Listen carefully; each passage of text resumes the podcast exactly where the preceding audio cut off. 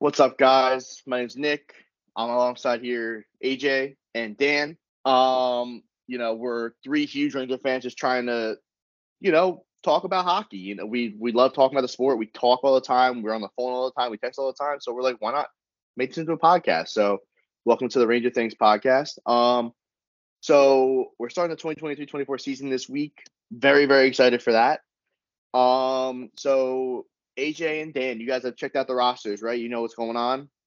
Yes, sir. Absolutely. All right. So what do you guys think about the roster moves? What do you guys think about Will Will Cooley making the roster? What do you guys think about you know where Lafreniere is going to fit in? What do you guys you know? I'll pull up the progressions in a second on my computer. Uh, but just kind of give me your first thoughts. We'll start with AJ. Yeah, I mean, honestly, uh, I did not expect Will Cooley to make the team whatsoever. Um, I thought it'd probably be a little better for him to go to the AHL, get seasoning, similar way like we're always talking about Othmann. People have had this delusion that he was going to make the team out of camp. Listen, I love the kid. I'm happy he's going to be getting first line minutes in the AHL. Um, but as far as Will Cooley goes, man, the fact that you have the coach coming out and saying this kid really deserved a spot in the lineup really goes to show the type of preseason that he had. Um, we've been talking about him for years. Rangers fans in general have been talking about him for years. Uh, we've been really excited to have what we think is pretty decent hands, can add a pinch of scoring touch to our bottom bottom lines. So I'm really excited about Will Cooley making the team. Um, another young kid getting a chance, which again I figured we'd be giving all these opportunities to the guys we signed in the offseason, but really excited for him. Um, as far as Alexi Lafreniere goes, I'm not going to be the Rangers fan that's, you know, beating on the walls. Is oh my God, this kid looks awful because of preseason. Listen, I think we all have a little bit of concerns when it comes to Alexi Lafreniere, but that being said, this kid has a fresh opportunity with a brand new coach, a coach that actually has practices, schemes, tactics, um, I'm excited to see what he can do with a coach who's actually coaching. Um, so yeah, I'm I'm really excited for this season as a Rangers fan for sure. And I, like uh and I like some of the things you brought up, AJ. Actually, um, the first thing that actually really I want to just want to circle back to that point. Actually, I think that's a great point that you brought up about uh, Laviolette saying this kid deserves it. And you know, Laviolette's an established head coach. I mean, this guy's won a championship. Um, you know, he does have that reputation. He can grind down. He can grind down people a little bit, kind of like he's kind of a little bit of a mixture of some of the guys that they've had pretty recently in the past, with like, you know, uh, uh, uh like like Gallant and and Quinney and and it's kind of like a mixture of all those guys and Torts as well, because you know Torts really grinded guys down. He, you know, and he can be kind of a hardo in that way, but you know, I, I, for him to say that Will Cooley definitely deserved to be on this team, and you know they did do a lot this offseason. They bought in, um, and it's a little concerning. I mean, seeing that they kind of got a little, they, they kind of got bludgeoned by that team speed of the Devils in that short seven game series. Yeah. Um, they, you know, the, so you turn around and bring in, you know, Blake Wheeler, who is an older player. Um, Gustafsson, who I, I think people will like towards the end of the year. I think people will like Gustafsson towards the end of the year. Um, Hell, I'm liking uh, but you now. bring a Bonino. I mean, you bring a Bonino. So like you're you're not bringing in guys who are speed demons and a little bit of youth. You know the way you see across the river right now, who who gave you trouble in a seven game series. Um, but so I don't know about you guys, but I'm definitely excited about Cuylle making this team. I do think he gives them a little bit of everything in the bottom six and some youth. But you know, I, am kind of excited about the whole Gustafsson thing. I, I think people are going to like him a little bit more than than uh, you know, Nick, I mean, you, are nodding your head. I mean, you, you go ahead. I mean, yeah. No, hundred percent. I, I listen. I think Erik Gustafsson is going to be one of the most low key best signings of, this, of the off season. I think he's a solid. What he's be, be your bottom six pairing. So I think it's a solid pickup. He has won before in this league. He has a lot of experience in the playoffs. And you know what? He brings an edge that you don't have to this game. And he's an established defender, which they really haven't had in that six spot in a while they've been kind of testing things out for a few years now, giving Zach Jones a chance. You know, I know Mikkola was a great pickup last year, and I was a big fan of Mikkola. He was solid for them last year, you know, but having that veteran presence will be huge, and hopefully that'll help Braden Schneider's game go up. Mikkola was a younger guy, so I think that was kind of like what may have been a problem. I don't want to say it was a problem, but you know, maybe they meshed well together, but they weren't they didn't have the experience factor. So I think Gustafsson's experience factor is going to be a huge positive for especially for Schneider. And that's something I did want to bring up. Um, you know, I was a big fan of Mikkola last year. I know he was kind of seen as a little bit of a throw-in. Uh, you know, mm. uh, you know, I definitely want to ask you guys now that we're kind of talking about some of the roster projections. Um, you know, will they miss Niko Mikkola? I mean, you know, like I said, he was kind of a quote throw in in that Tarasenko deal, and you know, people are kind of like, oh, we're just getting this guy. You know, you kind of feel like oh, it's just a, just kind of a, you know, you know, numbers crunch or roster, you know, you know, cap crunch sort of deal. No, like this guy really added a lot to the unit, and I know he, you know, he kind of jettisoned off to Florida this past summer. He got a nice little three-year, nine million dollar, eight million dollar deal. It's a nice signing for them. They could really use him, but, um, you know, I, I, do you guys think they will? You know, uh, you know how do you you know AJ, you know AJ, Nick, how do you guys kind of feel about about uh you know that little hole because Mikkola Loki provided a little bit more offensively than I think he got credit for too. Yeah, I, I mean, I personally I think he was steady. You know, the, the problem with Mikkola is the Rangers were never going to be able to afford him with everything that we had to do in the offseason, right? You had yes. to address a number of spots in the bottom lineup um, you know, that we were just talking about that rotating door with uh, Braden Schneider. You know, this poor kid is, you know, one day it's it's Ben Harpur, the next day it's Mikkola, the next day it's this poor kid hasn't had a steady defensive partner. I feel like Jonny Brodzinski.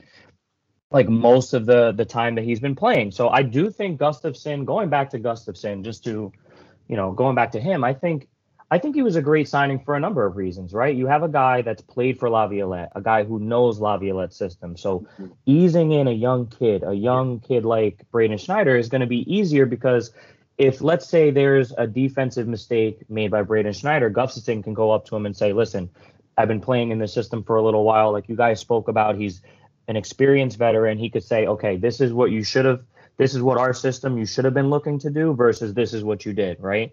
So you have that little bit of veteran leadership.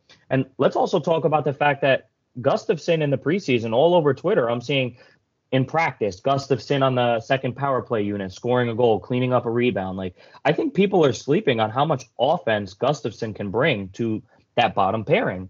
You know, like for me, I was content if you were to just gotten a very defensive guy, right? Like, so for example, like a Ty Emberson, the guy that sure. we lost that was picked up sure. uh, on waivers from San Jose or two went to San Jose rather. You know, he was defensive defenseman of the year in the CHL or wherever he was last, right? So if you would have given me just a defensive option, I would have been super happy. But knowing that Gustafsson has that defensive pedigree um, with also a little bit of offense sprinkled in, I think that's incredible.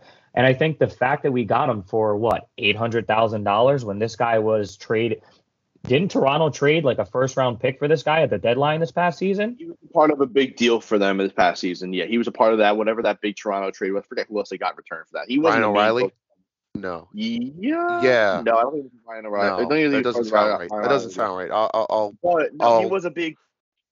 Yeah, he was a big part of that. Um. So here's another. I got another thing for you guys. So, you know, I love Vince Mercogliano. He's my. I fucking follow him on Twitter. I follow Mollie Walker on Twitter and I just cursed. Should have done that. Either way. Um, all good, baby. You know. either way, um, I had the practice lines for today, and I'll read them read them out to you and see what you guys think. So I want to talk about the additions of Bonino, Pitlick, and Wheeler especially. Um, so first line I got Kreider's Jack Kakko. Next line I got Panarin, Chytil, Coyle. Oh my gosh, so I got to learn how to pronounce his name. Cooley. Uh, Laf, Trocheck, Wheeler. Laf on the west on the left side here, so that's a big note. Um, and okay. Goodrow, Bonino, and Pitlick. Vesey's is, was the odd guy out in that lineup. Uh, you got Lindgren, Fox, Miller, Trouba, Gustafsson, Schneider, and Jones is the odd guy out for the defenseman. I can send this. I'll send this tweet to you guys. Um, but you know, I think a very important thing here is that you know I think that their fourth line got deeper and better. I think that these guys, especially with Bonino, who can win faceoffs, which is huge. I think they're going to throw those guys out there, and people are going to be like, you know, when you play, come playoff time, you always have that one line that bothers you. That can be that line that bothers people. I don't know what you guys think about that, but I just I love the idea of having more depth and more veteran leadership. And these guys, Pitlick is a quick guy, man. He's always been a solid player. He's never had a huge season offensively, but he always does a little things. He always is like a pest, which I love. And I so, think, I and I think that's what that Rangers team actually last year was kind of missing. Um, they, it, it's funny. I know it's it's, it's going to sound a little weird. I I, I kind of actually think they missed Ryan Reaves. I kind of missed. The, I think they kind of missed Ryan Reaves last year, which is it's funny. I mean, there was no room for him. There was no spot.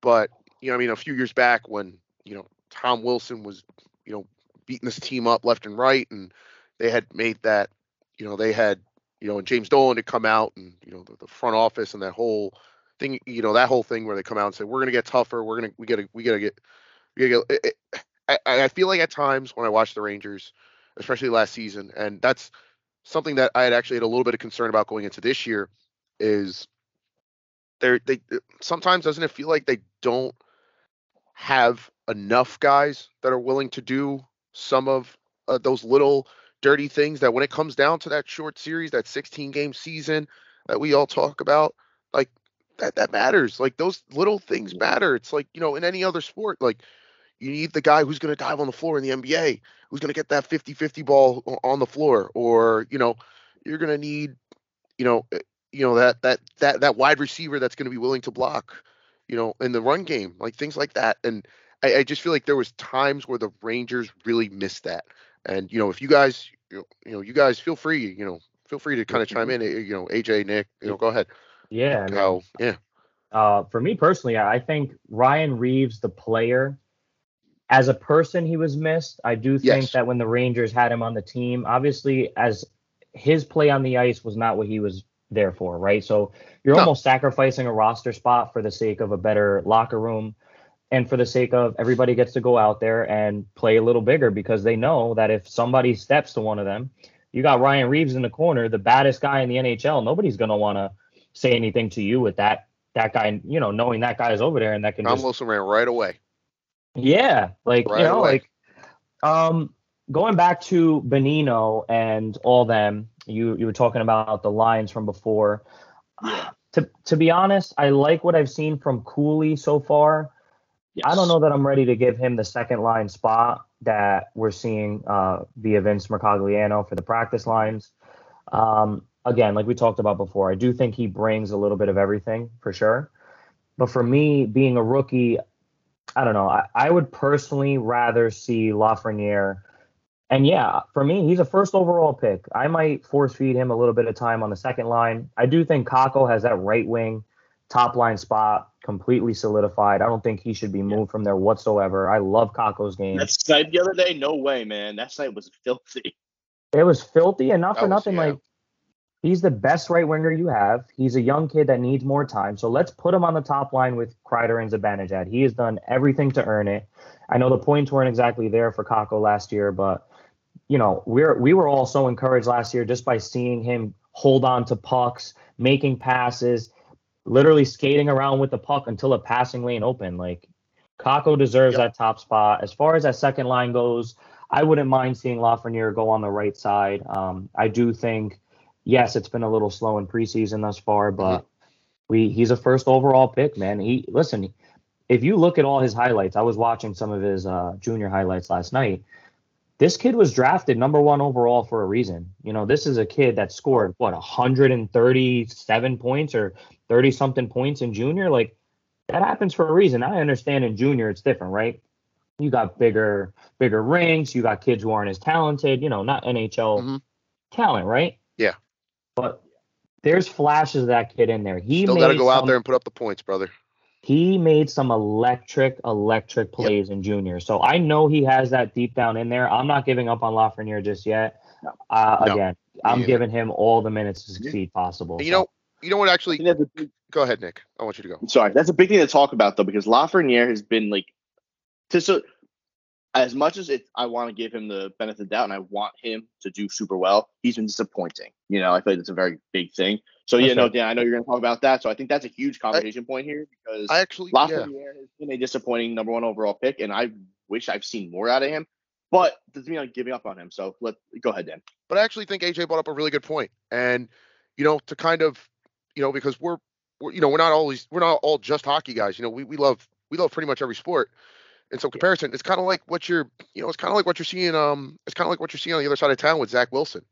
You know, like I, I kind of think, you know, when you when you brought up with Kako and and Lafreniere and getting more of those top six minutes and getting sort of like, you know, I I- feel like Laviolette when he, you know, in his, you know, when he talked this summer to the media, he kind of hinted at you, you got to let these kids kind of go. You got to let them play, and and it, it, sometimes it's not just you know when, when Gallant would just oh let's just change the lines, just change the lines. That's it. Just change the lines. It's no, I mean maybe, these kids need more run, and you know, and it's you know again going back to the whole Zach Wilson thing, like eh, you know on Sunday Night Football against the Chiefs this past weekend, you saw him throw, you know, get to be able to throw the ball more, you know, just don't turn it over, this and that, you know. Kind of going back to Kakko and Lafreniere, I think maybe they just need that. Just hey, you know what? You're a top six forward. Go out there and just that's your spot. That is your spot. Don't worry about making a mistake here or there. We'll take an extra mistake here or there. If you're gonna if you're gonna snipe the puck you way you sniped the puck the other night, Kakko and Lafreniere, if you're gonna make five great passes that sets up you know a couple you know a couple extra goals, you know we'll we'll take you know we'll take a we'll take a one or two turnovers as long as it's not right in front of our net. But and as long as it's not directly leading to a goal, right? Which yes, is, of course. That's what we saw on Twitter the other day. People were were going crazy because Lafreniere, you know, it was a long play, right? The clip was of Lafreniere um, not skating hard enough on the back check on what mm-hmm. ended up being a goal, right? Now, but if you look at the whole clip, at first you're seeing 30 seconds, right, or 20 seconds. You're just seeing him not get back on the back check. But from my understanding, now I didn't get to see that entire game. There was about a minute where he was on the ice and they were trying to create offense. And yes, I do want to see him back check a little harder there, but it's not the full context, right? Like you everybody's freaking out about the preseason. This is a team that is again has a new coach, is learning a new system. You know, this isn't like Gallant where it's hey, go out there, uh, work harder. If we work harder, we'll be better. Like that's cool and all, but at the at the end of the day, for some of these teams, you need a strategy. You saw Gallant's strategy, strategy or lack thereof, completely oh, vanished when it came to playing the Devils because once the Devils figured out what the Rangers were doing past postseason, they were able to adjust, and that was the biggest problem with Gallant. And I mm-hmm. think that's going to be the biggest thing that Laviolette brings to this team. Yes, give the kids 100. minutes. He's going to be able to adjust, and we're going to be just fine. Yeah, no, I think that's the biggest point right there. Everybody's like, oh, the Rangers are done, Rangers are finished. You know they're not going to be good this year. And I'm like, hold on. I'm like, first of all, you're going to tell me that Pittsburgh's old ass is going to beat the Rangers? I don't think so. Either way, because that's the team they're talking about now in that division. But the biggest point you said there is that Gallant really didn't coach from what I've heard what I've seen on Twitter, what I've heard in interviews, that he was a good players coach. Like he could talk to the guys, he knows what they went through because he was a former player. But like you said, he made no adjustments ever. You know, and something that stood out to me is when you're in the middle of a playoff, when you were up two nothing in a series and you're now down two two, and the GM comes down to talk to you, and you guys are in a screaming match in a locker room where all your players can hear that. How do you think they're going to react? How do you think they're going to play? They're even lucky they won Game Six. The key to that game was that they scored the first goal. That was oh well, or they they took, had a lead at some point. That was the key. But that's that's the thing. Is like now you have a coach in Peter Laviolette who has done it before. He has a system. He knows how to coach kids. He's coached a lot of young kids. I mean, it, it's wild to see. I'm trying to think of what's the. There's a couple young kids on Washington last year that really, really stepped up. Like uh Fehérváry was really good for him last yes. year. Yeah. Solid D man. You know, and um, and he's and then I mean, look at look at how uh look at how he did in 2006 with that team too. A young Eric Staal thrived under him. Thrived. Absolutely. I mean, he has had experience doing this, and the, hopefully Lafreniere now gets coached up, you know, and I know he's probably not used to it because he's had he went from David Quinn to Gallant, who both those guys. I mean, Quinn I think pushed him a little bit harder, which is was not good for him, and Quinn really didn't do a great job with that team. To be honest with you, I thought he. I guess there was a lot more behind the scenes that we didn't know about. I also think Quinn was just okay. being asked to take some L's, like just to wear out. Yes, hundred percent. That that remember that was that transition time where they were trying to you know they sent out the letter they sent out you know yeah. how do we you know how do we gracefully get Henrik Lundqvist out of here. You know, we, we can't keep carrying three goaltenders. So I think Quinny was just kind of asked to take some L's. But Nick, yeah. I actually think you brought up some good points in regards to, you know, you know, I, I, I about the preseason. Um, you know, I, I am excited about this team still. I, I'm still very excited. I still think they're a good team. You know, I still think they will be well built for 82. You know, I do still wonder, you know, going back to earlier, you know, earlier in, you know, the pod, you know, I, I, I do know I do think they'll still struggle with teams like Jersey, possibly Toronto, possibly Boston. You know, barring that they did choose guys like Bonino Wheeler, Bonino and Wheeler, uh, you know, and, and and you know Gustafsson over you know, maybe a minor youth movement, or you know, maybe trading away a spare part like Zach Jones, and you know, you know, for some speed at the bottom six. But uh, you know, you know, you did mention Pitlick. I mean, that that is possible. Uh, you know, and you know, you you just worry about. And going back to AJ, when you said the the Lafreniere not really, you felt like he didn't skate. You know, a lot of people on Twitter were calling him out for not skating back or X now. Sorry guys, it's X, not Twitter. And and um, not going back and skating back. You know, I, I I do. You know, I do still worry about you know, you know them. You know, they're forechecking and they're back checking to you know grind a team down like New Jersey. You know, in a short series, and you know, I, I I still think they can be one of the top two teams in the Metropolitan Division. I still think yeah. they can be they can compete with New Jersey and Carolina um, for that top spot. My key, and I don't know if you guys agree with me or not, it's going to come down to can the Rangers, and it's going to sound funny, but can the Rangers get 20 of can the Rangers get 20 to 24 points versus teams like Columbus, Philadelphia, and Washington?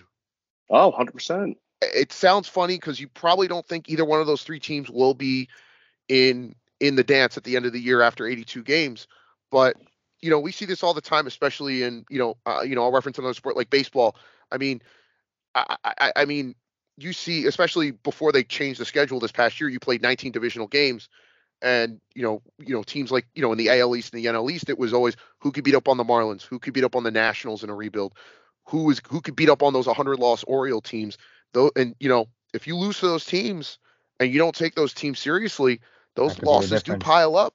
And guess what? Now you're it's it's game one on the road again in New Jersey, or it's game one on the road again in Carolina in round one yeah. because you're in the third spot in the Metro, or you have to go over to the Atlantic side of the bracket. Maybe you have to go to Boston for round one. So you got to take these games. You got to take those teams seriously. Yeah, hundred percent.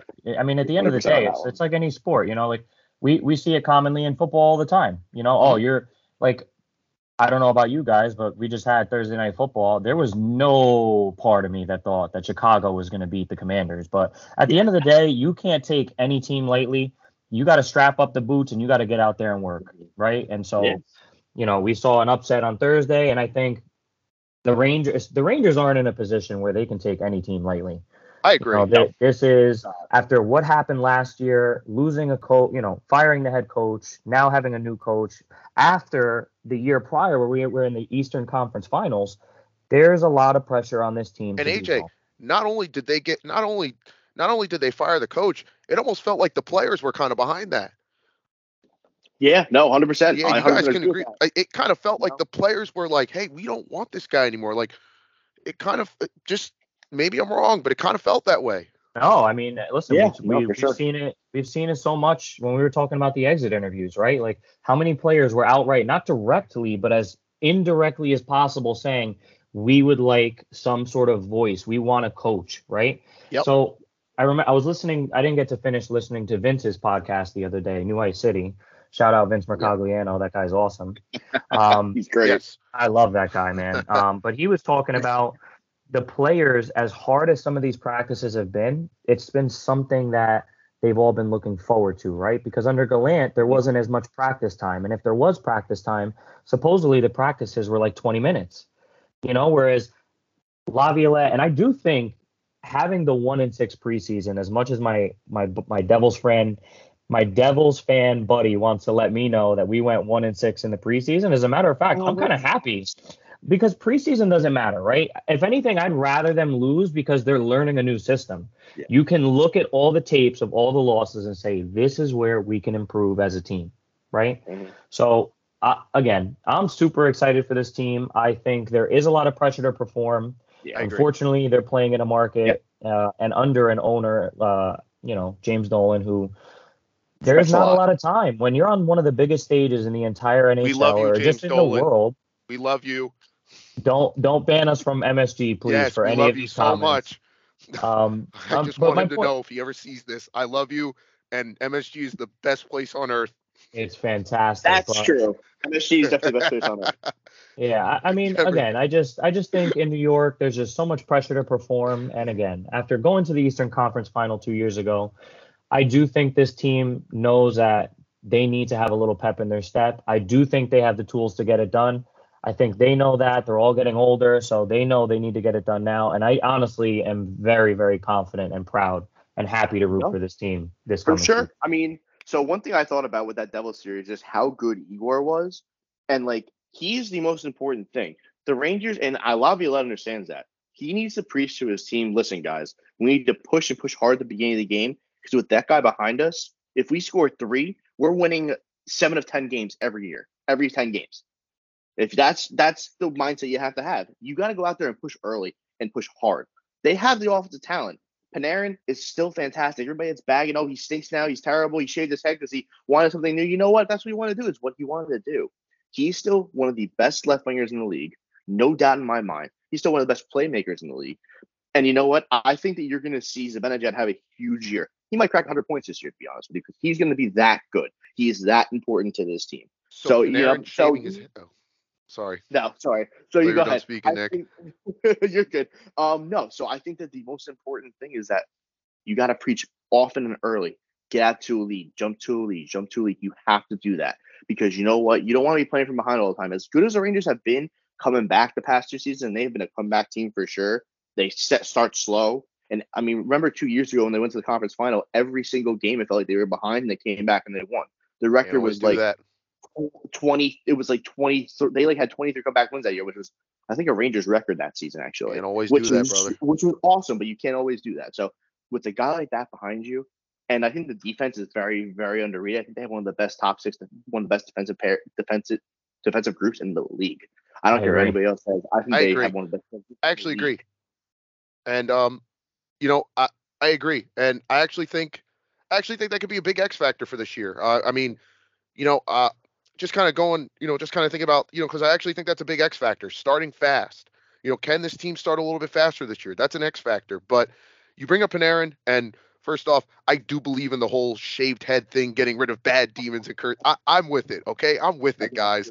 It look he looks, he looks, he looks, he looks different, and we love our Artemi, but But, I missed um, the locks, do. man. I missed I, the locks. yeah, I mean, we're gonna miss it. We're gonna miss it. I'm with you on listen, that. Listen, you got to sometimes shave away the bad juju. So, you got to listen. If if he shaves away the bad juju, and that guy has 28 goals and 91 assists, and is a you know plus 20, and is giving a little bit more defensively, and is and is top three in the Art Ross voting, bro, bro, you can you can shave your head and shave your whole body if that's what you got to do. Sign me but, up. Um, but listen, I, I, mean, and I know, and I know, Nick, you actually brought it up. It's funny with the whole Panarin thing.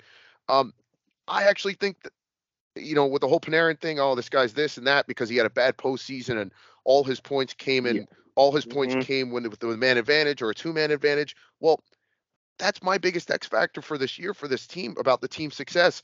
We talked about this for years. Five on five scoring, and it's easy to point to Lafreniere and obviously the health of Ryan Lindgren is everything. We've all seen the numbers with him on the ice versus without him in the lineup.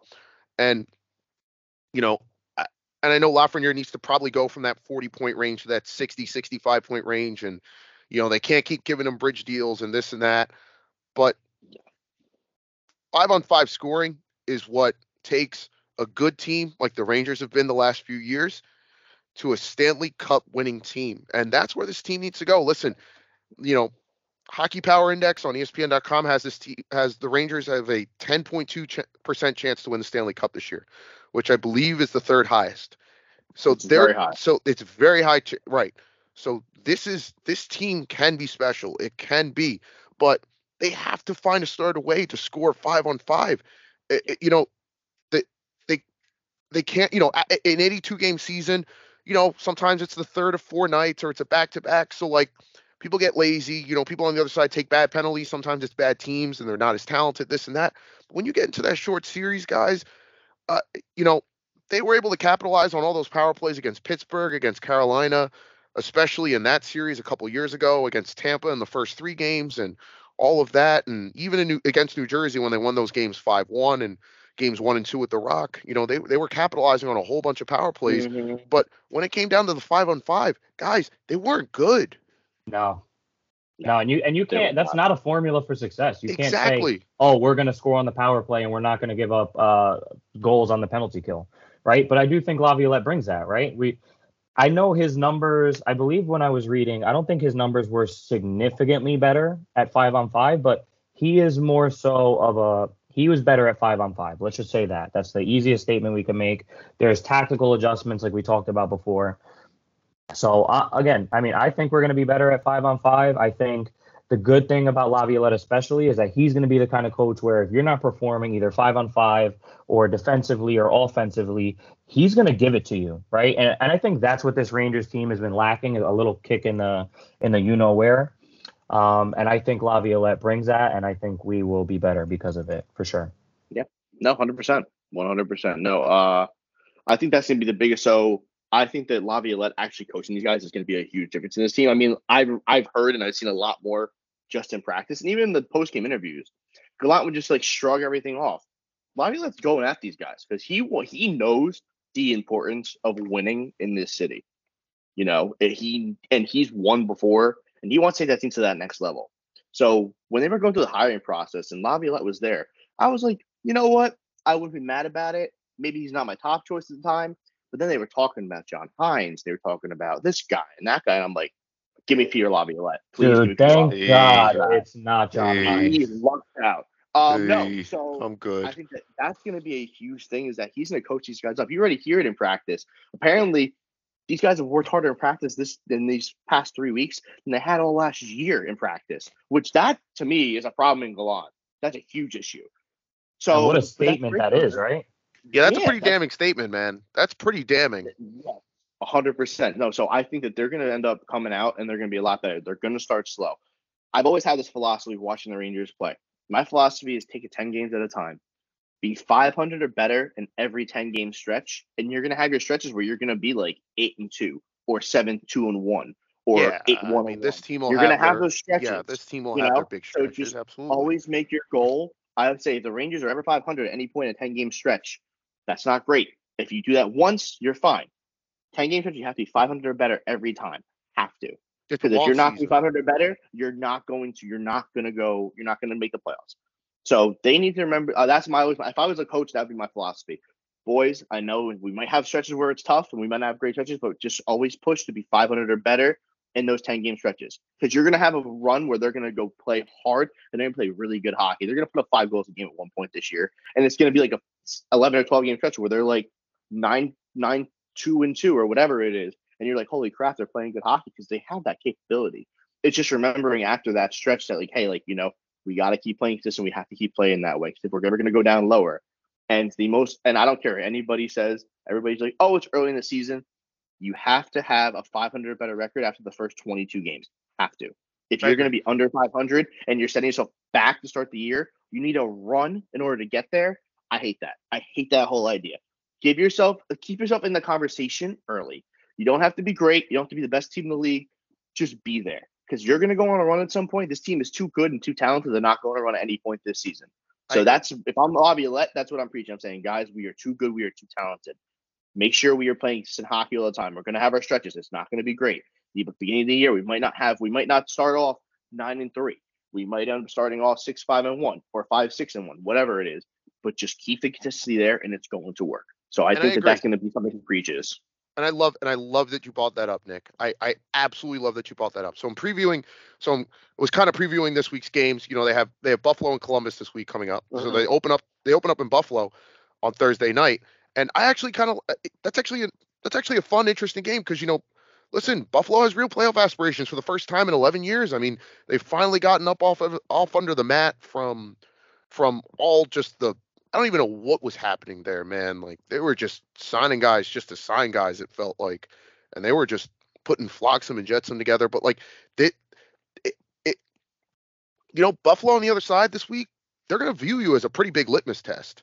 I mean, Yeah. they it's their home opener, and they're fancying themselves as a playoff team this year, and the Rangers fancy themselves as a stand uh, a Stanley Cup contender, and Rasmus Dahlin uh, in Buffalo is going to be my pick for Norris, and and, and I actually think they're going to be uh, yeah, I actually think he's going to I think he's gonna do it. I think Rasmus Dahlin is going to have an 100 point season for that team.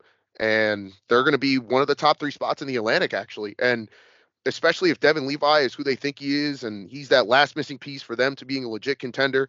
Because I mean, Tage Thompson is awesome.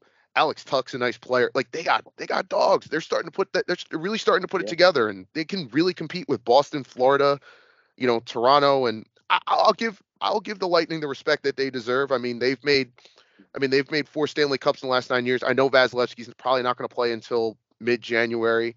Uh, yeah. You know, they definitely you know deserve the benefit of the doubt, but you know that's actually a nice opening game. And then you know, again, going back to the whole, who you know, are the Rangers going to beat up on the bottom feeders of the East? You know, you have Columbus on Saturday. They have to be 3 0 1 against that team this year, man. They have to. Yeah. So, yeah. No, for sure. That's the minimum. 100%. At least they have to be at least 3 0 1. And yeah. I know Columbus had that weird Mike Babcock situation. And yeah, let me see your phone, man. Uh, uh you know. yeah, no, coach. I don't know about all that. Surprised you guys didn't pick up on that immediately. Yeah, that's why I said, yeah, You guys no. both just stared at me like, what are you talking about? Yeah, no, no, no, no. For a second, I was just like, ah, I don't know about that, coach. uh, I listen. I'd have the same reaction if my if my coach was Mike Babcock and you'd be like, let me see your phone. I'd have the same reaction I just did. Trust me, I picked uh, it up. I'd be like, huh? Bro, to what? add on to add on to what you were saying, I, I don't take Buffalo lightly. If we're gonna go into like the preview of like, you know, the upcoming week and who we're playing, I don't take Buffalo lightly. I think that kid Devon Levi is an absolute baller. I think he's a player. I think he is exactly what they've been looking for in net for the past I don't even know how many years since Ryan Miller has been playing for the Buffalo Sabres. Yeah. Um, I do think they have talent up and down that lineup. Now you you were talking about Rasmus Dahlin. They have a they have a defensive core that also had another first round pick in Owen Power. Owen Power, yeah. You got a defensive stalwart like uh, Mattias Samuelsson. That team is good. Tage Thompson having a come out party last year, scoring what like ninety something points and making people look silly in the process. He embarrassed yeah. awesome, last year. He's so awesome, and he's a big I, dude. Yeah, he that's it. That that boy dude. is not that boy is not going down easily. I no, think that team is hell good. no. I do think I do think that that is a team that, like you said, is looking to prove themselves. They see the Rangers, like you said, as a as a as a litmus test, right? And yeah. we all think the Rangers are good, and they. If you're the Buffalo Sabres, part of you has to be thinking, okay, everybody thinks that this team is going to the Stanley Cup, the Rangers, the Rangers. Everybody's talking about the Rangers. We want to go out and show them that we're legit too right? So as much as I I want and hope and think the Rangers will win based on how preseason went, based on how the last season went, that you still got to go out there and strap up the boots against a team that is also trying to again prove themselves as playoff team contenders etc i agree with you when it comes back to columbus as well. I think that's a team that you know they were expecting to have a different coach coming in this time of the year right? So they literally found out that that he was resigning. Everything that happened that unfolded in Columbus. What was right, it? Vincent like, took over on the seventeenth of September. I mean, yeah, that's not long ago. That was two days before training camp. No? Training camp. was basically yeah. training camp. Yeah, so I, I, think that's a team like you said. You got to go three zero oh and one against. Um, yeah. uh, so I don't really see. I, I do think though that Columbus has some players coming up. I don't know if David uh, Jiricek is going to play this year, but they have some young guys. They're trying to build something, so you can't take them yeah. lightly either. But I do think no. that's a very winnable game, and I think the Rangers yeah. by the end of this week could be either one and one or two and zero. Oh. And if we're zero oh and two, then I hope that there's that they are learning a lot in practice because that is not a good way to start the season. No, for sure. I think that you know, I think that more of a trap game is that Columbus game than it is a Buffalo game. I think the Rangers know that Buffalo's going to come out hard and that they are a good team they challenge. I think they're what all almost all their. I think they lost to Buffalo their last game. I think the other two games they played, they went to overtime. So they were not like they were far behind the Rangers last year. Yeah. They played three or four competitive games against them last season. I think. They, I mean, so they were in it. They're aware of that. Pretty much eighty. Yeah. For the wild card. Yeah, they're aware. Yeah, they're aware of that. So they know they can't take them lightly. See now, I I found the Rangers, and I hope they don't have this mindset. Columbus could be like, oh, like we can just walk in there, go score four or five goals, and we'll be set. Can't do that. You have to take them seriously, take every game seriously. You have the opportunity to really. I looked at the early schedule for this team. Obviously, this week coming up, but you talked about the Sabres and Columbus. You got Arizona, you got Nashville. Then you go to the West Coast hockey. You go to the West Coast Canada trip, which that's going to be a tough trip in itself. So I think the Rangers have the chance to start off three or three and zero, oh, or four and zero, oh, or three and one. I mean, realistically, you got Arizona coming in the next week, and then you have Nashville. Those are teams that I'm not going to say you're going to beat up on, but these are teams that you can definitely win. And like, listen, win against, you know. Yeah, and so listen, I think yeah. you need to go there early and need to take care of business, especially against Columbus. Have to, have to, have to. and can I be honest? Bad teams or teams that are kind of fringe wild card teams like Nashville that you mentioned, and and, and, and I'm not going to call Buffalo a bad team because I actually think Buffalo is going to be in the top They're three. good I, team. I, I think the I actually I, I- I thought Buffalo would be a wild card team, but then the Vasilevskiy injury came out, and I think they can slot themselves back in. Um, I mean, I- I know they're in a tough division, but uh, but going going back to what you were saying uh, about you know about the schedule coming up and and you know some of the teams that might be a little bit more towards the bottom of the standings to start the season, those games kind of scare me Yes, uh, against bad so. teams at the beginning of the year. I actually would rather them have a tougher schedule out to start the season and then maybe have a little bit more of those bad teams like having Arizona come in later in the season or or things like that. Just because listen, we see this in every other sport. It takes a little bit for bad teams to realize that they're bad. So they will play up and they will play Yeah. up early in the season because yeah, it's zero and zero. Everybody has hope. Everybody's Mhm. fresh. Everybody feels great. You know, uh, you know things like that. And uh, uh, so playing Arizona at the home opener and having Columbus in Arizona, and then you know you have some of these you know bottom feeder teams that we we see maybe a little bit more towards the lottery by the end of the year. At the beginning of the ske- uh, the schedule, yes, I mean it'd be great. You know, if we could be you know 2-0 and 1 or you know get 5 or 6 points or you get all 6 points or you know bare minimum Yeah. 4 it, it, you know it, bad teams that don't know they're bad yet do still scare you cuz they they have nothing else to play for so they'll play up and sometimes you'll see a good team kind of just roll the sticks roll the helmets roll the gloves ah we'll win no you got like we said take teams seriously take the regular season seriously Yeah. the so- Rangers should want to start. I mean, every team wants to start this well. The Rangers, it's super important to show how legit they're going to be. Try and go out and win 10 of your first 15 games. Go and get points in 12 of your first 15 games because it's very possible, very, very possible with the start of their schedule. Yes, like you said, you can't you can't take any team lightly, and you have to take them all seriously. You know, and these teams don't know they're bad yet, which is a Yeah. huge point of emphasis. But the Rangers also, people are looking at them like, oh, they'll maybe be a wild card team. I don't see them making the playoffs. It's all I'm hearing, especially from Devil fans that don't even get me started on that that damn team. I can't talk about them because they scare the crap out of me. Um, no, but I just I keep hearing, oh, they're not going to make the playoffs and that. I'm like, you guys don't know what you're talking about. One thing I'll let I know AJ has a point on this. I'm gonna let him talk. After this, I want to get into the Blake Wheeler effects. We haven't talked about that at all yet, actually, which is kind of shocking to me. So go ahead, AJ. Yeah. Um. So so what do you want me? You want me to talk about Blake Wheeler first? Talk or about like you. I thought you were gonna say a point before that. So whatever you're gonna say before that, say that first, and then we'll talk about Blake Wheeler after. Yeah, no, I mean, I wanted to get into, I wanted to ask you guys your opinion on where we, where you think we stack up in in the Metro. Um, where's your prediction for this team? Personally, I have this team going anywhere from, I can, actually no, let me leave that for the bold prediction segment of um of uh this podcast. Oh, Yeah, I, I have a oh, I got a bold prediction for What that a one. for you, but tease. realis- but Uh, what a tease, man. I think we're kind of all in agreement, and I think pretty much the entire league and every fan is in agreement. I see the Rangers being probably somewhere around third in the Metro. I don't know what your guys' opinion is on that. I think the Rangers are going to win the Metropolitan Division this year. Oh God, here we go. Oh no, don't do. This I love me. that. I love that. I All right. do. And- and- I do. you know I what? think We'll they're going talk to win the about. we'll- Metropolitan Division in the regular season Oh my God.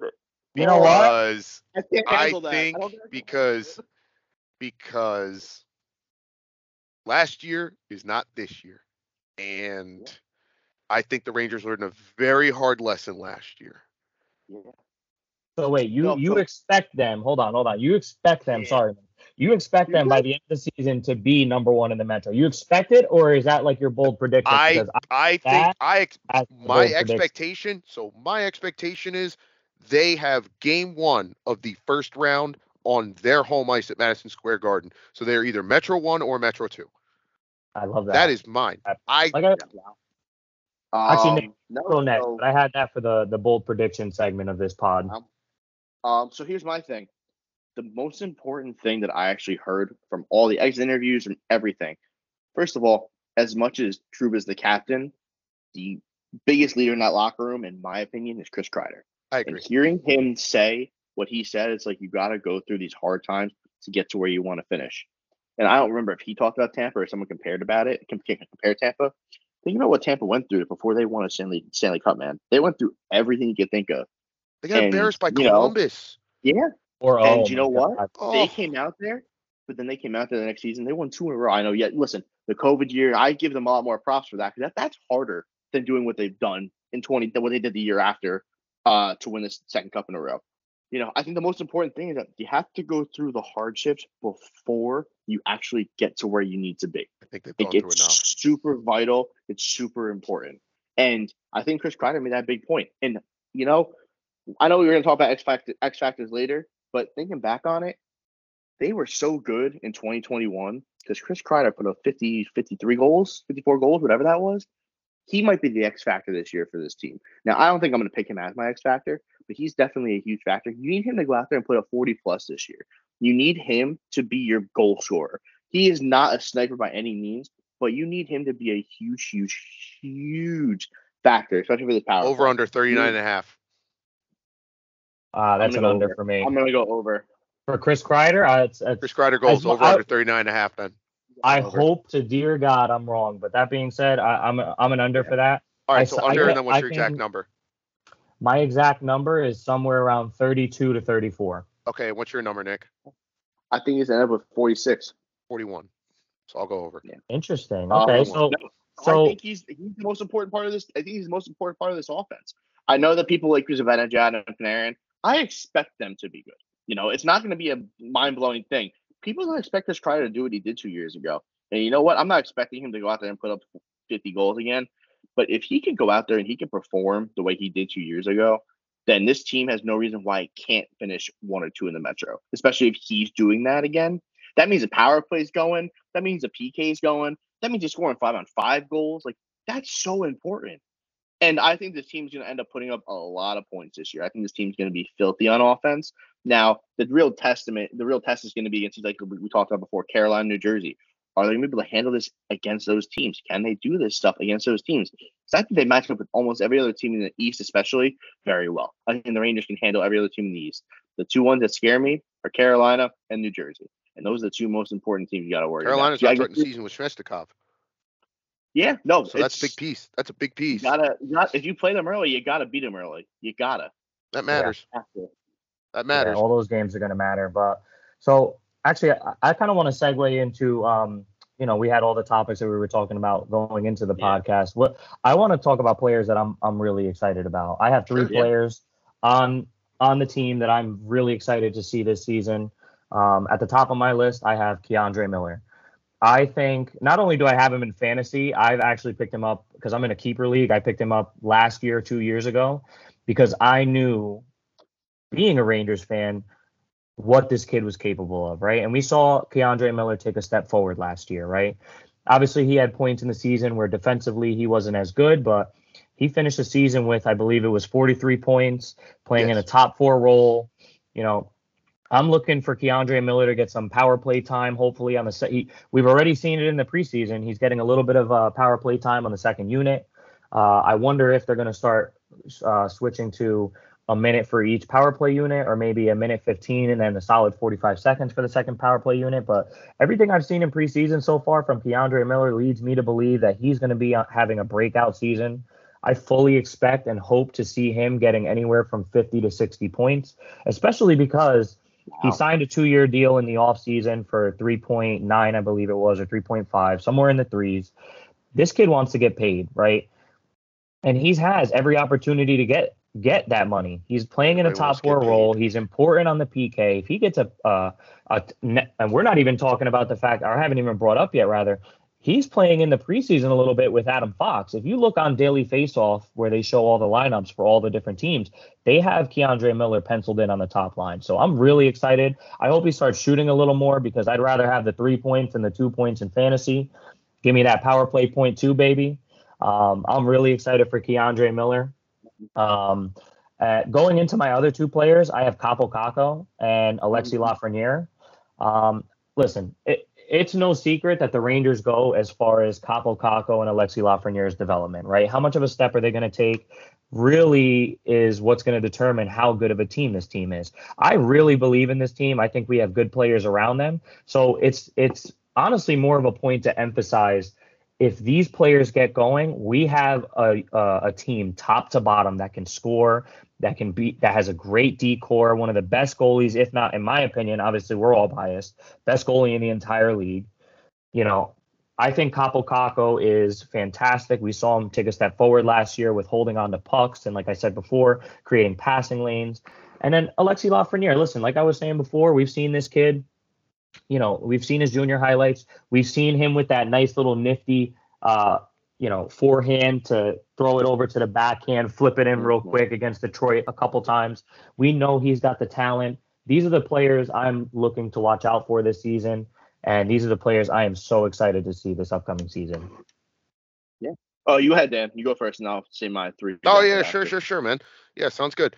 Uh, well, I mean, obviously, uh, I mean, you know, like we kind of we kind of circled, you know, talked about it earlier in the season, to definitely about like, you know, Kakko and Lafreniere. It, it seems like Laviolette's going to buy into those guys a little bit more, and kind of, you know, give them a little bit more of the reins, uh, give them a little bit more time. So I, I definitely agree with that. Um, mine might come off as a little bit of a cherry pick, but uh, Artemi Panarin, and it's funny. It's Artemi Panarin, it's funny. Um, I like I said earlier in the pod, I believe in the whole shaving the head thing to rid of the demons. I too, I buy into it. It's so I know it sounds kind of funny, but I do buy into the whole thing. That's real. And I think the whole situation with his family is behind him, and I feels like he, it just feels like for the first time in a while he can just go out there and play, and he can just focus on getting ready for the next season and just play. It just finally felt that way, right? You know, I think he has kind of heard the noise about him now not being able to score five on five and the inability to come up in big spots. And I, I just have a feeling that's actually why he kind of shaved his head. and uh, I know it's like so funny. It has nothing really to do with anything. It's just, I, I you know, I, I just think he has a chance to have a big season. And I think the Patrick Kane thing a little bit, you know, it kind of threw him off last year in a big way. It, you know, it kind of never seemed right or it felt like it kind of felt like a square peg in a round hole, you know, taking up roster spots to get him in and and it was just like they were just throwing them out there together just to kind of throw them Don't out there together. Don't even. Get me and, started on that, dude. Don't even get me started on that. well, you're gonna love what I'm about to say because I'm excited. Patrick Kane I'll, I'll, I'll talk about that afterwards because that pissed me off so much the way they handled that. But go on. I think he finds his way back on this roster at some point. Yeah, I agree. I 100% agree. Maybe they get him back together, and maybe it was just as special as you know when they were in Chicago, and they can get back to it, and you know whatever the case may be. Um, I think Patrick Kane is on this roster in January again. I really do. Uh, I you know I think someone like I mean I, I know we talked about it before. I think someone like you know you know Pitlick or Bonino will end up being the odd man out in that situation where they end up becoming a healthy scratch or something like that. I, I could see Patrick Kane being back on this roster, man. Yeah, I really too. do. I, and I, I know think he'd be better, and I think he'd be better too. I mean, this is a guy that had off-season hip resurfacing yes. surgery. You know, like yeah. I, I do think that we're if it's not with the Rangers, wherever he ends up, I I have him in fantasy too. I think he's going to come back a very strong player for sure. Yeah, I agree. 100%. Um, I'll talk about the Patrick Kane thing after we're done with the excited players because I definitely have a comment about how that was all handled. It still bugs me to this day. Um, maybe I won't even talk about that. Maybe it's a waste of my time to talk about it because it frustrates me even talk about it. But go ahead, Dan. I I know that I, I, know because, I know. It's not because of Patrick Kane because I liked him. It's the way it was all handled and how Drury handled it. I think it was a mistake not putting Lindgren on long term IR and just having him come back for the playoffs. So that I way you don't have a, you you don't oh, play with 10, 10 that, forwards man. for five games in a row in the most important stretch of the season, which cost you home home ice against the Devils but whatever. Go on. Sorry. Also I exhausted. Mean, no, it, it did. exhausted those players. Let's be honest. I mean, yeah. ten forwards. You, you, know, those two forwards make a difference. That extra defenseman. Poor Braden Schneider sitting on the sideline for an entire game. That's got to be. He's got to be seeing these guys gassed on the ice, and he's just sitting there like, well, I've been told I'm stapled to this bench, so I guess this is what I got to do. Go ahead, Dan. Oh, I'm sorry. Terrible. Sorry. Go on. No, I. I mean, and then of course, obviously, you know, another player that we're going to be excited about because he he matters so much. And he's going into a contract year is is Ryan Lindgren. I mean, is Ryan Lindgren. I, I mean, we've all seen the splits. As I mentioned before, we've all seen the splits. When he does not play, they have a 493 winning percentage, and when he does play, I mean, this is a this is a top three, top four team in the East when he does Yep. play, and he means everything. He's we talked about dirty work earlier.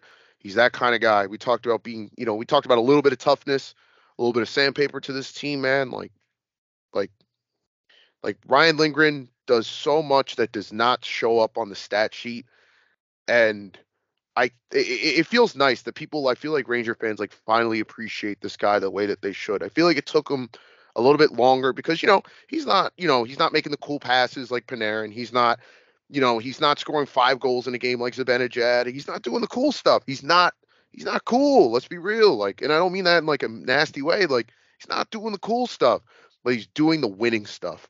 And winning is not always it, it doesn't always look cool, but winning sells, baby. Winning It's all sells. gotta be sexy. It's gotta—it's gotta, gotta be, be done. sexy. No, 100%. So and, and, And off the last ice and off the ice, I, I think Ryan Lindgren, going back to the real quick, just I think Ryan Lindgren is not the coolest dude on the ice.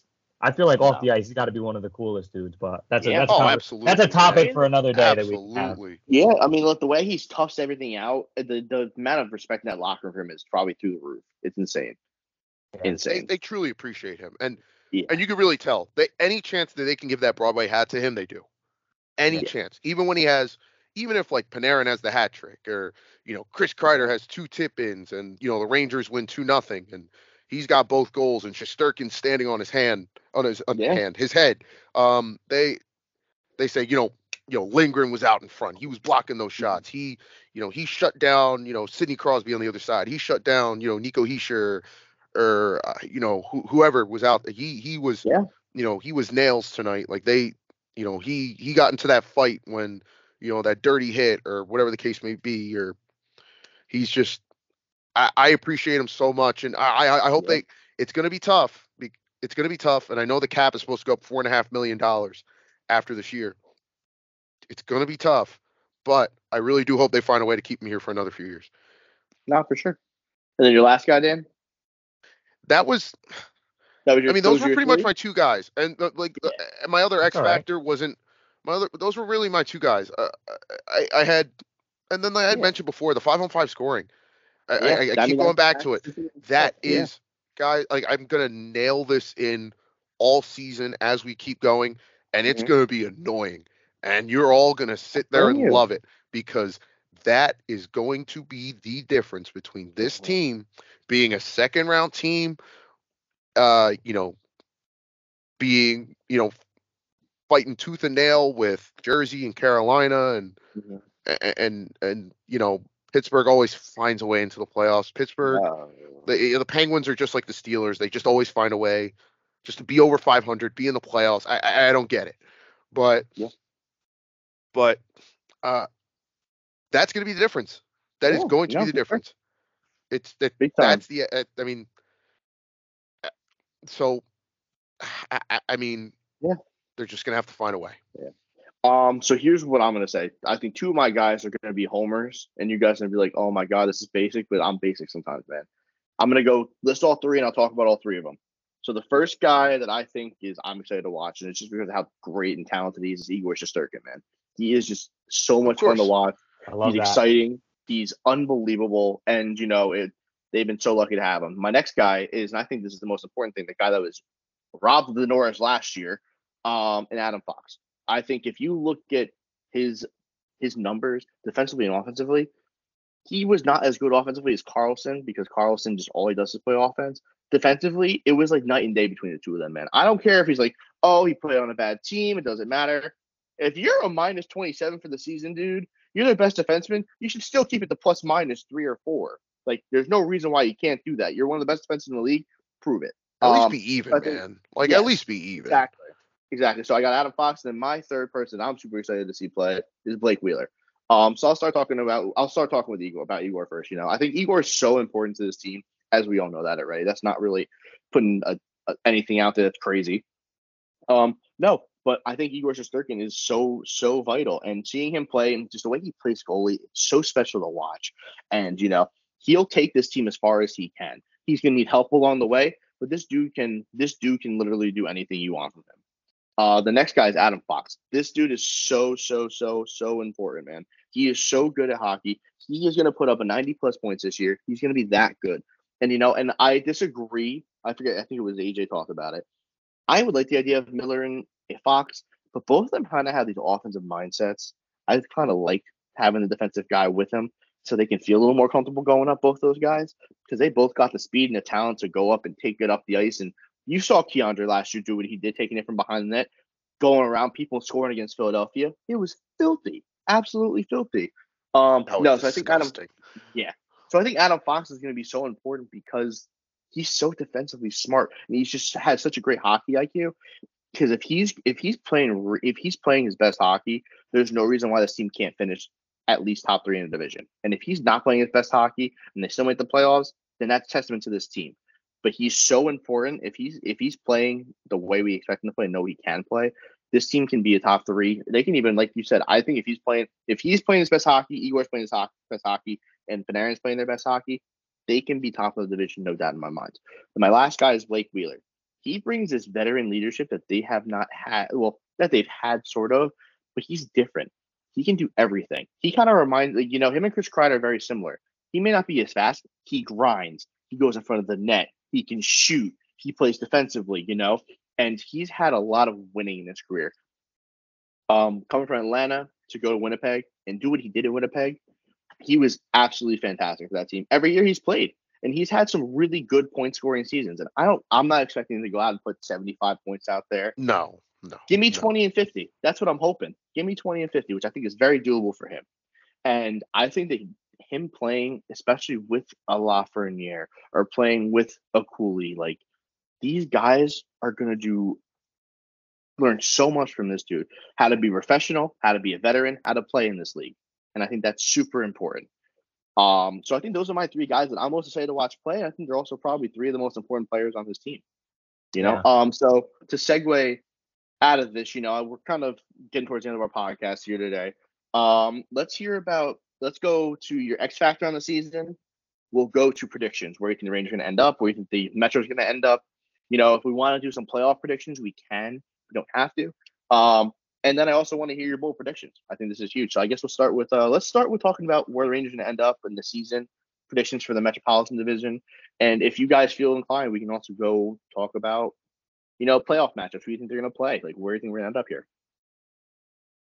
Yeah, no, I I like it. Um, no, I definitely like it. Uh, like I said, I, I think the Rangers are going to be one of the two best teams in the Metropolitan Division this year. Um, I I just I, I I like I like the Hurricanes. I, I I think they're built for the postseason. They don't have the goaltending advantage that the other teams, even just like the Islanders, have in the division. Um, I think the Rangers. I, you know, it depends who you ask. You you know, some people say Sorokin, some people say uh, Shesterkin. Uh, you know, is the best goaltender in the NHL, or you know, even Oettinger, even Oettinger in Dallas. Like uh, you know, some people, some there's one of those you three. There's a lot. Cannot forget Vasilevskiy either. I know he's you know, I know Vasil. Yeah, and Vasilevskiy definitely deserves his flowers. Yeah. Um, it's just hard. It's, I mean, I'm I'm more talking about going into the season. I know Vasilevskiy's going to miss about half the season, so it's kind of tough to kind of put them in there right now. So I'm more going. I'm more leaning towards more towards forward into the season. But Vasilevskiy definitely deserves his flowers. I mean, he's one of the best goaltenders of this generation, and he's given us nightmares. But I, I, I do expect this team to be a top two. I really do, and it, I, I just I think, and this is not to sound like you know, it's not to sound like Rangers boy or anything like that, but but you know, when you're the Devils, right? You're the Devils. I, I get it. They scare us, and if we get them in a short series again, it'll be scary. Um, it's a lot easier to be the hunter than to be the hunted. They snuck up on people. Now they have a target. Now teams know. It's so I I kind of just want to see before you know I get all devils crazy and all this and that. You know, everybody eh, like how how does that team react to being the hunted and not the hunter anymore? Because it's a lot easier yeah. to be the underdog than when it's all right. Well, now you've done it. So like, you gotta start now. It's like, hey, do it again. Like, and we know you're good. So it's yeah, I'm I'm I'm interested to see that portion. I think the Rangers know how to handle success a little bit better. Uh, I think I think um, I just think Carolina doesn't have the scoring punch and the goaltending that the New York Rangers have, and that's that's why I think it's going to be. I think that's why I think the Rangers are going to be one of the one of the top two in the Metropolitan Division. All right, So Yeah. like that. Um. Yeah. I mean, I, I I can follow up on that, Nick, if you want. So um. yeah, go for it. Yeah, no, I I I agree with you. I think the Rangers definitely have the tools to be number one in this in this division. Um, I can see it's funny because for our where we see them in the the whole how everything goes, I can see this team, and this is going to be my real take. I can see this team being anywhere from one in the division to missing the playoffs. Now, I don't think they miss the playoffs. I don't think they should miss the playoffs. But that being said, I mean, what happens if Igor goes down? What happens if we lose Fox? What hap- now? Health is extremely important to the success of this team. hell Now- yeah, Additionally, aside from health, what happens if Kaapo Kakko doesn't take another step forward? Alexi Lafreniere doesn't take a step forward. You know, we've seen Filipino get injured a couple times. That, you know, that poor kid has had some bad. You know, I don't. I don't think it's a he's soft thing. I think it's he's got bad luck sometimes when it comes to some of these injuries, and that's going to happen, right? Um, so again, this piggybacking off of what you guys were talking about before, this team goes as far as Igor goes, right? I think Absolutely. Igor Igor staying healthy, playing, and now we also don't want to abuse Igor too, right? Let's get this guy a healthy 50 to 55 games, right? Now, am I exactly ecstatic about having Jonathan Quick start? Um, let's say it was 55 games that Igor's playing. That means uh, Quickie is going to be playing 27 games, right? Am I exactly excited and ecstatic for that? No. But the last thing we need to do is have Igor playing 60 to 65 games. That way, come playoff time, he's going to be burnt out. And we listen, we've seen it. Igor's a dog. He's going to push. He's going to give everything he has every single night. I would rather have him a little fresher, have quick start a lot more games in the in the uh, regular season, and have him ready for playoffs. Igor, come that time. Um, that being said, though, this team really goes as far as Igor goes. Um, so I, I, like I said, I can see this team going anywhere from missing the playoffs via bad luck all the way to number one dog in the Metro Division. And and the last point I'll say before I hand it off to you, Nick, is that Yeah. you know, um, uh, what were you talking? Uh, you said before about Igor Shesterkin and. You know what, Nick? I'm gonna hand it off to you now because I actually just completely Yeah. lost my train of You're thought. I'm. I'm gonna come back to that. I'm gonna I'm gonna get it in a minute. It's all right. It'll Yeah. come back to me. Nah. So I'm gonna do my standings a little bit differently. I'm gonna go from bottom to top. So I think the bottom of the division is the Flyers, followed by the Blue Jackets, Okay. followed by the. Hmm, I'm gonna go followed by Washington. the Caps, Yeah. the Islanders, Penguins, Canes, Rangers, Devils. I think Okay. the Rangers end up Devils win this division. I as much as it kills me to say because I can't stand that team. They're very good. They're very talented. They're very quick. They're very fast. I think that I think Schmee can do it during the regular season for them. I don't know if that's their guy, but I also am nervous. I think they're going to go after Hellebuyck at some point. I think they realize they're going to need a goalie. They're Oh, going to go get somebody. Oh. So don't. I'm not even going to put that. I don't want to put that bad juju out there, Oh. but that's kind of where my mindset is with them. Um, no, Oh, I think the Rangers are a top. I think they're the second best team in this division. I really do. I completely forgot about Svechnikov being out to start the year too, and I just don't see Carolina. I think Carolina can beat down on teams like with the way they style they play, and you know, I just the Rangers have too much talent. They're too So- good. They have one of the best goalies in the world, if not the best goalie in the world, and I just, you know, I could see them playing the Canes in round one, and then I think I see them playing either New Jersey or New Jersey gets a bad matchup in a wild card and they lose. Um, Well, let me so I ask you then. Yeah. Sorry, let me ask you. So why do you have? Yeah, no, you're So you talked about Carolina's playing style, right? Mm-hmm. So can, well, I just want to no no no I just want to I just want to get your train of thought here because I, I I like your I like your I, I I like your stack. Yeah. I actually kind of think the Islanders are better than the Penguins still. I agree. I, think they are. agree. The Islanders, I mean, you know, the Island listen, I get it. The Islanders are one injury to Matt Barzal away from that ship sinking. But Yeah. they do have a goaltender that's that is an equal Yep. to what the No, Rangers for have. sure. You can make I- the argument he is the best goaltender in the NHL as we I guess my thought You process can. is this.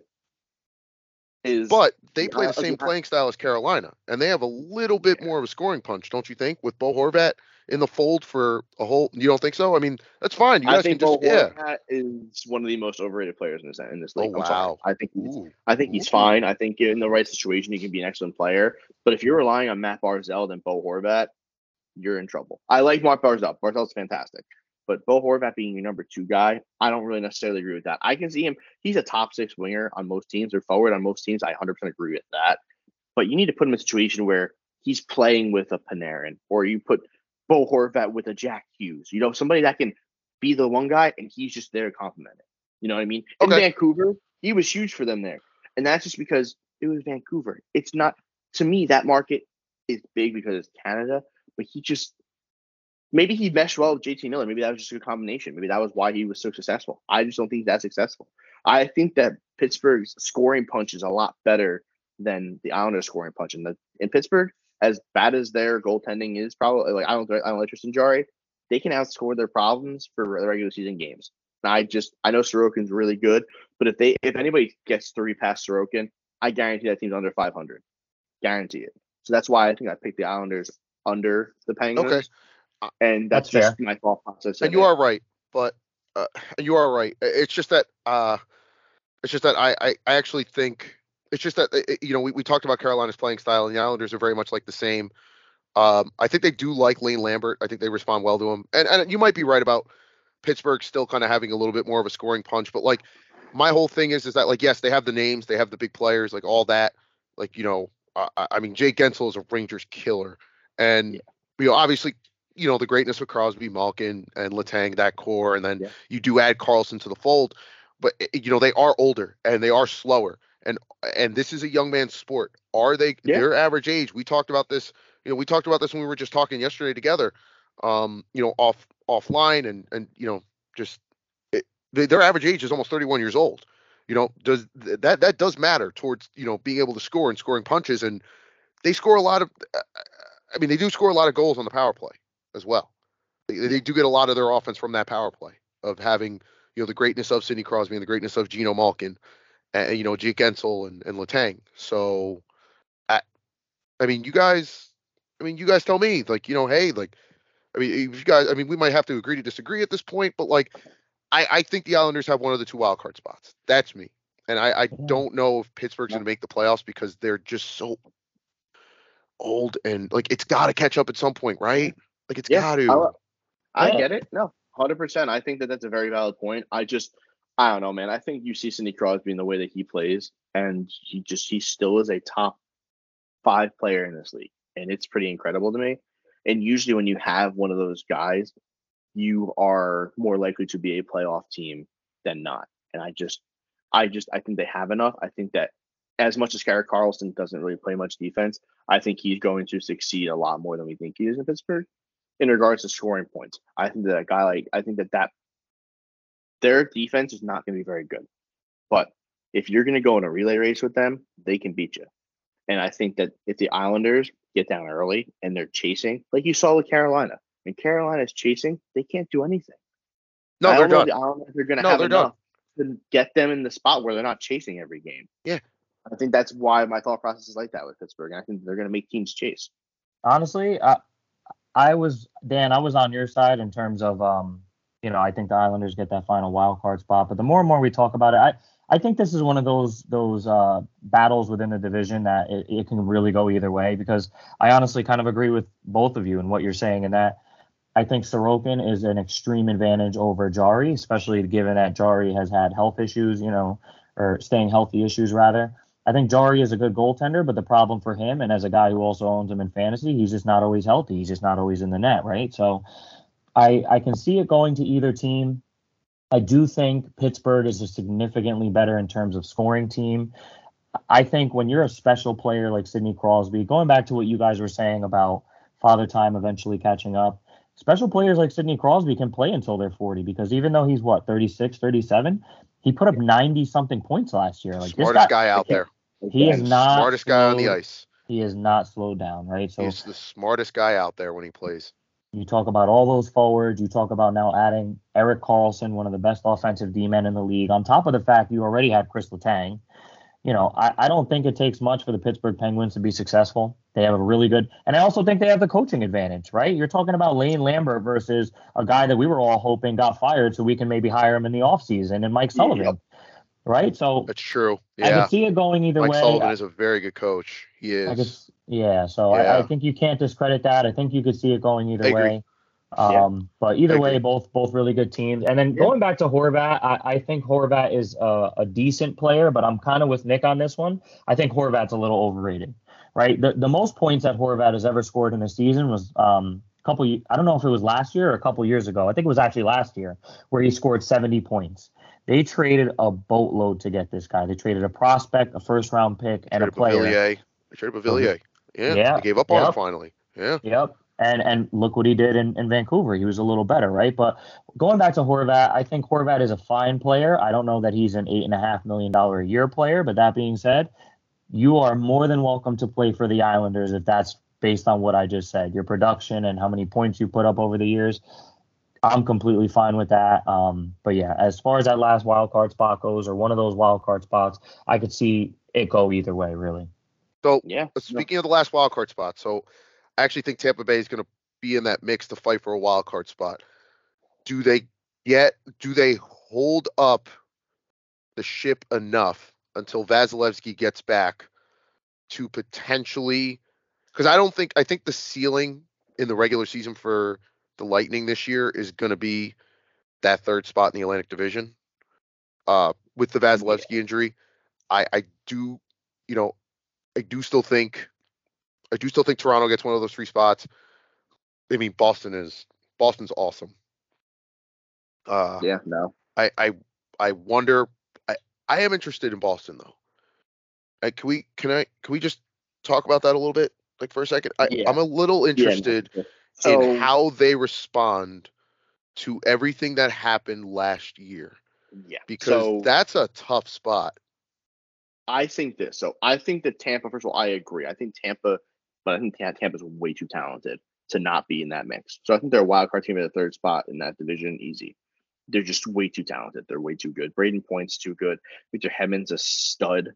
He's awesome. Uh, Steven Stamkos is still unbelievable. is a good player Sergachev too. is great. Uh, they're yeah. just they have good of a roster, and uh, so I think that that's almost a no-brainer for me. They're just even without Vasilevskiy, Brian Elliott is a suitable guy. He can play 30 games for you, 40 games for you, and he can be he can he can be 500 for you you know, which is all they really need to do.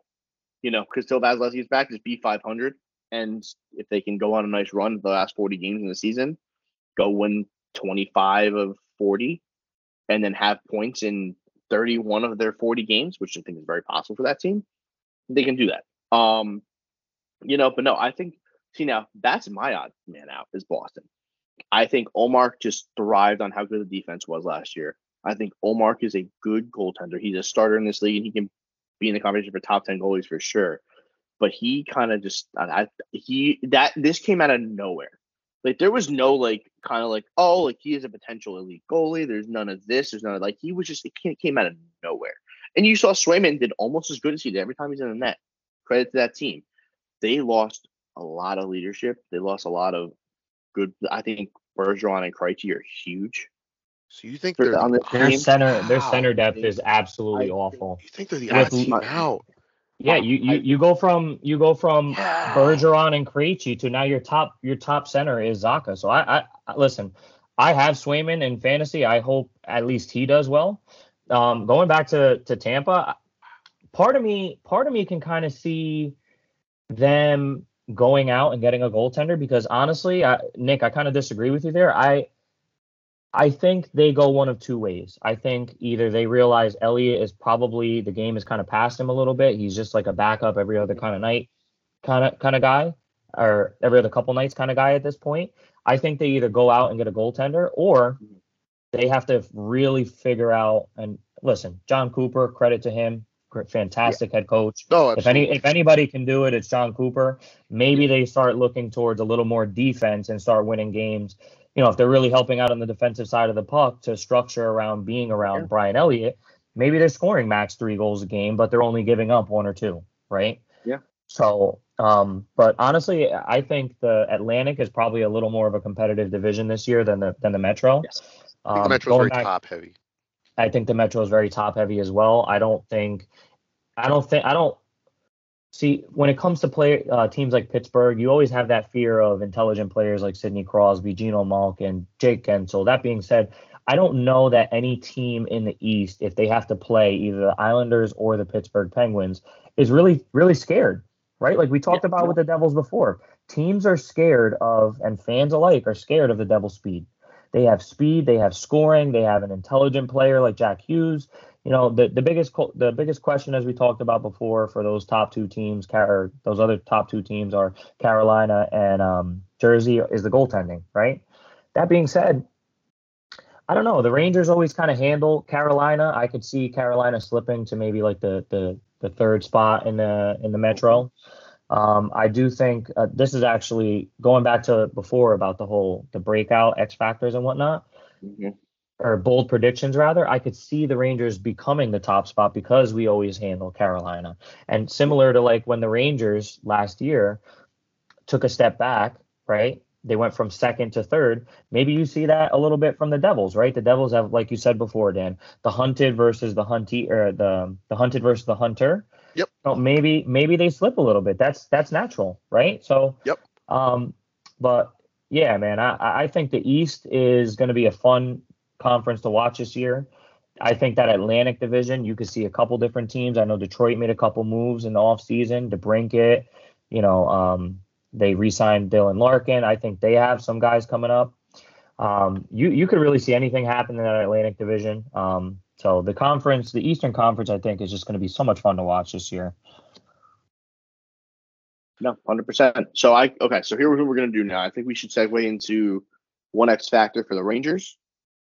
I know we've talked a lot about a lot of people. So give me your your big X factor. It could be a it could be the five on five play. It could be a player and then we segue into bold predictions. Uh, even though I think AJ just kind of gave his in a way, you know. Um, but we can just segue into that. Um, so why don't we start with the X factors? Uh, I'll actually do this one off. You know, so I think the biggest X factor for this team is going to be that guy that just shaved his head. I think Artemi Panarin is the most important player on this roster this season. He it, needs to go out there and he needs to play out of his mind. I want to see 105 points out of him this year. I want to see him go out there and be like, you guys can't forget about me. I'm still that player. I am still that good. And I think he's the biggest X factor because if he's putting up points, you know you're going to get yours from Zibanejad. You know you're going to get yours from Kreider. You know you're going to get yours from Wheeler. You know Igor's going to be good. But if he can go out there and he can be that guy, they're like, we got to put our best guys out there, that opens up things for Zibanejad and Kreider that opens up things for Lafreniere and Chytil. Like these are guys that need the open space and need the idea of like, oh, like we got to worry about this guy. He needs to go out there and be a threat every single time he's on the ice. So he's my biggest X factor for this season, hundred percent. Okay, okay. So my so I've already kind of given my biggest X factor. I'm going to nail in the whole five on five thing. I'm not going to beat you guys. I'm not going to beat you guys over the head with it. I'm not going to continue to do that. Winning face-offs. Yeah. Winning faceoffs. Self-explanatory. Winning faceoffs. This team has had struggled for years, especially in the postseason, to win faceoffs in big spots. Winning faceoffs. There's a reason why Trocheck has a big contract. There's a reason why Filipino just got a nice little four-year deal. There's, you know, because Zibanejad has a big contract for a reason, and you bought in Nick Bonino for a reason to be the fourth line center. Win face offs in big spots. I'm just yeah. so tired of in short series seeing that stuff. It just gets it's irritating. It doesn't get the you know, it doesn't get the power play going. You can't establish your five on five zone times and things like it all starts in that face off dot. Yeah. No, I, I, agree with you, Dan. I think but see, and actually something I wanted to talk about that I, I forgot to bring up before. This is one of the reasons why you bring in a guy like Michael Peca, right? Yeah. A guy that, that was too. in the Islander system for a little bit. This is a guy that was a, a fantastic defensive forward. Um, and one of the things he was brought in to do was to help improve the Rangers on faceoffs, right? So going back to um, like the like bold predictions per se, I think because we're doing X factors right now, we're bold predictions, guys. We're gonna do X factors, then go into bowl predictions. Yeah, so g- yeah, so Okay. finish up with the X factors, and then we'll we'll get into bowl predictions, and yeah, no worries. Got it. Yeah. So no, I'm I'm totally with you, Dan. I'm on uh, five versus five play. I said it before. Um, you know, uh, also with Igor staying healthy, I think if Igor stays healthy, that's an X factor because again, we talked about it. He goes down, the team kind of goes down, and then just the kids, right? We we already Yeah. talked about it. We're we've been hitting the the nail on the head. This is the point that everybody's been making for I don't even know how long. Filipino, Alexi Lafreniere, and Kaapo Kakko can have 60 point seasons. I think this team is a great team. Yeah. Okay, No, for sure. I, I can't. I mean, Um, I, yeah, I can't disagree with you, man. I can't Yeah. disagree with either one of you guys. I mean, I mean, there's just so many factors. There's so many X factors there to, that really just make that good team into that great Stanley Cup winning team. This is a huge year for this team because of the fact that you know you got to prove that you're going to go out there and do this. If not, and this team can't do this, then you're going to see some pretty big moves happen this offseason. You've got to show you can go on another run with this team. If this core can't get it done, you've given this core now three straight years, four straight years, whatever it'll be, and they haven't gotten it done yet, or at least shown that hey, they can get we can be consistently in the running. There, this, this, you can see some shakeups. Now, I don't think it's going to be Zibanejad gone, but there are going to be shakeups to this roster if they can't find a way to get out of the wild card. Either they get to the wild card and lose in four or five, or they don't make the playoffs. Um, so I guess we go with bold predictions. Uh, let's. I I'm gonna leave this. I think AJ wanted to get into it, so I'll let AJ lead this off, and then Yeah. we'll go around. Yeah, I think my bold prediction outside of the Rangers winning the Metro, as we talked about before, I see Kaapo Kakko taking over for Vincent Trocheck on that top power play unit. Um, I like Vincent Trocheck as a player. I like that he can win faceoffs. That being said, if the most important part uh, that you're bringing to a power play unit is winning a faceoff, to me that's a little bit of a problem, right? They need another playmaker on that top power play unit, and I don't think, as much as I love Vincent Trocheck, I don't think he's that guy. So somebody might have to come in, win the faceoff, but I could truly see Kaapo taking over for Vincent Trocheck on that power play unit by 10 games into the season. You know, you're talking about a guy who, as we talked about before, he can hold on to pucks, he can find passing lanes. He's a like Kaapo from where he started out to where he is now. He looks like he went from a boy to a man.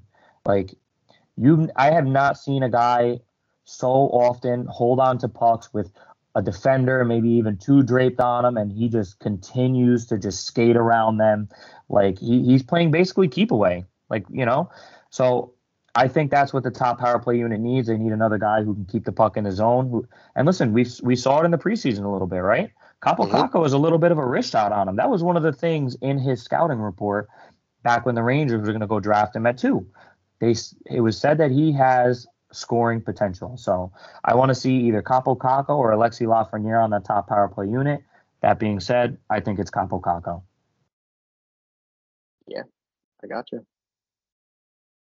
Dan, what do you what- got, man? I mean, I, I- I'm definitely, I definitely, uh, AJ. I think I'm gonna pick. Uh, I think I'm gonna piggy. I'm gonna piggyback off of uh, what you said right there. Um, Yeah. I think I know there's there's no such thing as this award in in the NHL, but Kaapo Kakko will be the most improved player in the National Hockey League this year. That's one. And the Rangers are going to win the division. They are absolutely they're going to win the division and will play in the Eastern Conference Finals. Wow. They will be back. Prediction right They there. will be back. bold. I love They that. will be back in the Eastern Conference that. Finals I again, would love that. And they will be playing. They will be playing.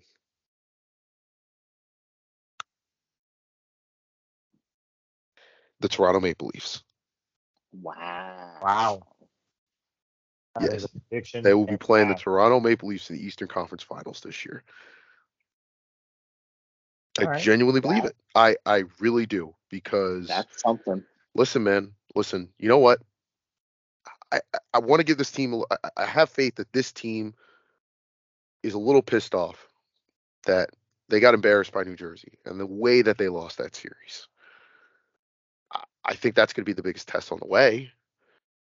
But I I just I, I just have to believe it, right? Like this this group has pride. Like this is a like you know what I mean? Like this group has pride. Like this group has you know, this group has vets. These guys there's there's guys that have won in that room. There's guys that have played in Stanley Cups. There's guys that uh, I mean, I, I just I just have to believe that there's I just have to believe that like he said, you have to do so much. You, you have to lose before you learn how to win. They've gone through so much. It's got to be, it's got to be time at some point, right? Yeah, no, hundred percent. I I totally get that. I think that uh, that's crazy. I I would go nuts if that happened, man. I'd be so happy. I'm I can't wait to have Rangers Maple Leafs conference final. Um, It'll be great. So here's my bold prediction of the season: is that Kaapo Kakko is going to score 35 plus and have 70 plus points, which would then mean the Rangers are successful and are going to make a run. Awesome. So I think that's my whole prediction. I think that Kaapo Kakko is about to go out there and he's about to say, "Hey, look, I need to get paid now too, and I'm going to show it's you I want to get paid and I deserve it. It's my turn. And that's it. And you know what? If he can't go out there and prove he can put up 60 points, 30 goals this season, then maybe it is time to move on. So I think the bold prediction is though I think he's going to sign a nice contract after the season. I think he's going to have a 35 plus, 70 plus point year, and it's it's it's going to be a fun run. It's going to be absolutely fantastic. So, We're all buying high on Kakko, I guess, because yeah, I mean we kind of he was no in all of ours, and you kind of have to. You just you have to at some point, right? Right, guys? Like, like at some point you have to, right? Yeah, no, for yeah. sure. Um, any last thoughts before we close this up? No, I can't I wait I for Thursday, man. I'm so excited, guys. I am That's so my excited. last thought. I can't wait for Hockey Thursday. back, baby. Yeah, I can't wait. I cannot wait.